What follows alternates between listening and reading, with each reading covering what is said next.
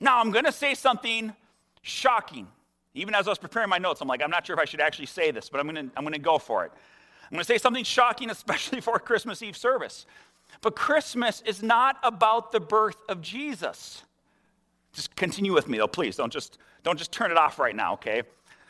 It's about the anticipation that led to his birth and the anticipation that follows from his birth. And what I mean by this is something very similar to our experience as parents. A lot of you share this. And if you don't, you, you're, you're, an aunt or an uncle or cousins or close friends. Almost all of us, to some extent, can relate to that feeling of anticipation as we know it from a human perspective in relationship to, to birth or, or childbearing. And all of this excitement, anticipation that was building during our pregnancy certainly did have a measure of joy fixed upon the arrival day. No doubt about it. But the true joy of our pregnancy wasn't just about the birth. It was the joy that was centered on all the possibilities and the potential that our children would bring into our lives well beyond the day of birth. And so it is with Christmas. That, of course, we celebrate this incredible gift of Emmanuel, meaning God with us. That, that God was born to us as an innocent, fragile, vulnerable baby, taking on all of the same realities of our humanity. It is the birth of Jesus, I'm convinced, almost more than anything else, that demonstrates God's desire to be near us. But when it comes to Christmas, friends, we can't leave Jesus in the manger. We can't leave him just wrapped in the arms of Mary. We, we can't just leave him in the wonder of the shepherds. We must remember that Christmas is not about the birth of Jesus only, it's about the anticipation that led to his birth and the anticipation that follows from his birth. You see, Christmas is about the cross, Christmas is about the grave. Christmas is about the hope of the resurrection and the life that is in Christ, seated on the throne in glory. This is why the Christmas message tonight that I wanted to share with you, I've titled Anticipating Jesus. And as I prepared for this service, I quickly realized just how similar I'm sure most of our stories are to the lives of those who live for years with an eager anticipation for this promised Messiah. You see, in the Bible, God's chosen people, the, the nation of Israel, lived with this constant sense of expectation that God was going to give them this final restoration through a promised Savior, someone that was identified to them as a Messiah, which is another way of meaning someone who is anointed or king. And this is why Jesus later on was known as Jesus the Christ, because it's a term that basically means anointed one in reference to the idea of a Messiah, one who would deliver, one who would rule and save. And, and we see this pattern of anticipation all throughout the scriptures, from like the earliest days of creation to the covenant that God makes with Abraham to the exodus by which Israel's freed out of captivity from Egypt, to the establishment of the monarchy and the throne of David, to the ministry of the prophets. All of these things were about anticipation that God was going to deliver and save and restore his people. Now, there's a couple of prominent examples I want to share with you quickly tonight that illustrates this idea of something big, that illustrates this idea of anticipation something wonderful is about to happen. The two examples are first in Isaiah chapter 9, verse 6. For a lot of us, we might be familiar. These are kind of well known Christmas verses. And the prophet Isaiah says this For a child will be born to us, a son will be given to us, and the government will rest on his shoulders. And his name will be called Wonderful Counselor, Mighty God, Everlasting Father, and Prince of Peace. The second is in Micah chapter 5, verse 2. It reads, But as for you, Bethlehem, too little to be among the clans of Judah. From you one will go forth from me to be ruler in Israel. His going forths are from long ago, from the days of eternity. The Old Testament, in fact, is full of incredible prophecies like this. In fact, over 300 pertaining to the promised Messiah. But from these two examples, we can get just a small appreciation for the kind of person that Israel must have been anticipating. I mean, think about this. In Isaiah chapter 9, it says that the government is going to rest on his shoulders. I mean, all of us can appreciate the imagery of a parent or grandparent carrying a young child over their shoulders or, or on a piggyback, sort of illustrating this idea of strength, provision, protection, sustaining and power. It says that his name is going to have these distinguishing features that he's wonderful counselor, that he is mighty as God, that he is eternal as Father, that he is a prince of peace. It says that he's going to be a ruler in Israel, and his days are from eternity. I mean, you want to talk about anticipation, friends. You've got to believe that the hopes and expectations for the person God was going to deliver must have been sky high. But here's the thing, and this is where I think our lives oftentimes mirror the lives of Israel in this particular case. What they anticipated and what they got were two very different things. And here's what I mean by how our lives and their lives are a little similar. Israel expected a king of nobility and honor, and what they got was a baby in a manger. Israel expected, at the very least, a kingdom or some kind of castle, right? I mean, this is, this is kind of the language that they're being told from these Old Testament prophecies. But what they got was a man who had no place to lay his head. The gospel tells us that Jesus was one who said, The birds of the air have a nest, and the foxes of the ground have a den, but the Son of Man has no place to lay his head. At the very least, Israel was expecting some kind of warrior general who'd bring about sort of military deliverance. But what they got instead was a man who turned the other cheek because he was a teacher of peace. What they anticipated was Israel establishing their own national identity once again, and what they got was a man who was crucified as the king of the Jews. You see, their sense of anticipation, that's Israel, their anticipation was centered on things like national identity and military prominence and the throne of David. And we can understand why this anticipation was in place. I mean, if you think about those passages I just referenced in Isaiah 9 and in Micah chapter 5, their hopes were high. This was one who's going to have the government's rest on his shoulders. He carried the distinguishing features as a counselor and as mighty God and eternal Father. He was going to be the ruler of the nation of Israel. You can understand why they had these expectations. But what they failed to miss is oftentimes the same thing we fail to miss. Jesus' birth was not meant to fulfill our hopes and dreams, but it was to reveal the King of Kings now, I don't mean for that to come across careless or cold hearted. Of, of course, God cares about us. But what Israel wanted was a Messiah to give them what they wanted. You see? But what they thought they wanted was far different from what they actually needed.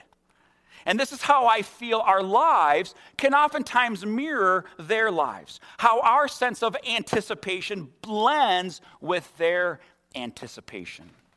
You see, Israel was looking at everything from a temporal, kind of here and now point of view. Any of you relate to that? I sure can. Their sense of rescue and strength and blessing and good things came only by what they saw and knew in life. And I think we can relate to that, right? We look at our life, or, or we look at the lives of, of others that are around us. And, and we, we quickly establish this perspective that, that good or blessing is based on things like health, or on our material possessions, or on this maybe general feeling of happiness. We don't always know why, but just, I'm feeling pretty good right now. And we feel like we have all of that we need when the temporal here and now is running smooth, right? But what about when it isn't? Or what about when the eventual time comes when something does go wrong? I bet a lot of us have lived through that already, haven't we? It's not just that we know it's going to come, it has. Now, here's the thing why, why Jesus' birth was not meant to fulfill our hopes and dreams, but reveal the King of Kings, is that Christmas is as much a gift to us as it is a sobering reminder to us that we are all frail, vulnerable, helpless creatures. Right? And as much as we like to decorate this season, put up the lights and the, the, the garland and all these wonderful things, we have to remove the tinsel from the manger and to consider the reality of his birth. Jesus put himself in that manger so that we could approach him. He became as one of us so that we could finally recognize the full extent of God's loving intentions towards us.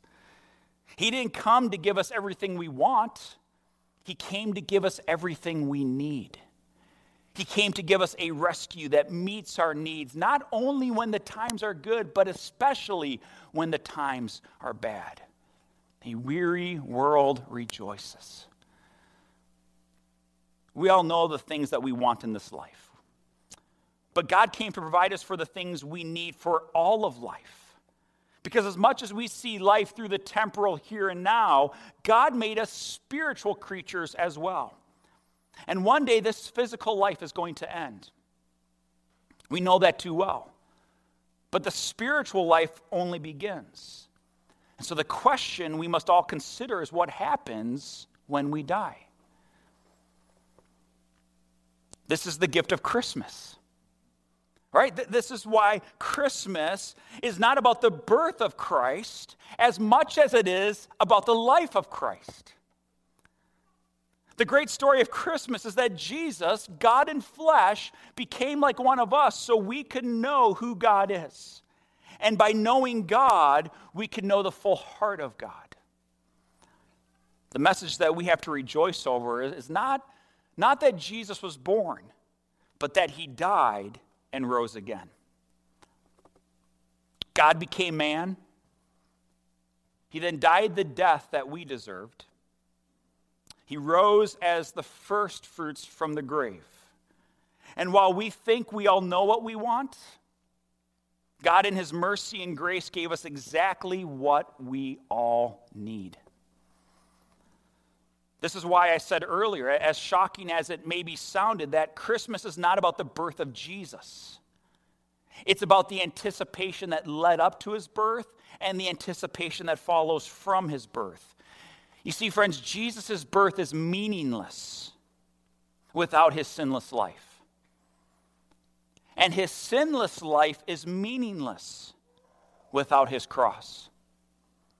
And his cross is meaningless without his resurrection. Jesus, with him, it is all or nothing. You see, friends, when God provides for all of your needs, and I mean all of them, you are actually getting exactly what you want, even if you don't always realize it at first. And what is it that we should want that is the need he truly fulfills? Well, as 1 Peter 1:20 reads, he was foreknown before the foundation of the world, but has appeared in these last times for the sake of you. Who was foreknown before the foundation of the world? Jesus was. And it says he appeared for us. Why? For what sake did Jesus appear? For what reason did, did Jesus leave his throne room wrapped in the worship of angels. For what reason did he come into this world as a vulnerable, helpless, fragile child? For what reason? For the sake of us. And that sake was simply this. In Ephesians chapter 2 verse 1, it says that we were dead in our trespasses and sins. And see, this is the distinguishing mark between what we live in a physical way but the difference in which God has imparted in us a spiritual life as well. You see, we live in this illusion at times that life is defined simply by the reality that we have breath in our lungs and blood pumping through our heart. And we fail to realize that life goes beyond these things, which is why Jesus, here in Ephesians chapter 2, through the Apostle Paul says, because of our sins, we're actually dead. we think we're alive, but in our sins, we are separated from God. And when we are separated from God, who is the source of life, there is no way, no means by our own that we can ever have or enter into a right relationship with God. We are, in a sense, desperately in need of Him. To the same extent that no dead person physically can do anything about their condition, so it is with us in our sins spiritually. That's the sake by which He came to us. So if He came to us out of the sake that we are lost in our sins, what did God do about it? What did Jesus do about it? Well, Romans 5 8 tells us that God proved his love for us. What he did about it is that he died for us, even while we are still sinners. One of the more beautiful verses in all Scripture. See, the point in all of this, friends, is that Jesus is far more satisfying than anything this world could ever offer. All the health, all the wealth, all the security in the world can never grant you the pleasure or the lasting satisfaction of being known, of being loved by the eternal King of Kings and Lord of Lords. The best is yet to be, and every day with Jesus will be richer than the day before. As Psalm 16, verse 11 reads, You make known to me the path of life and in your presence there is fullness of joy. And at your right hand are pleasures forevermore.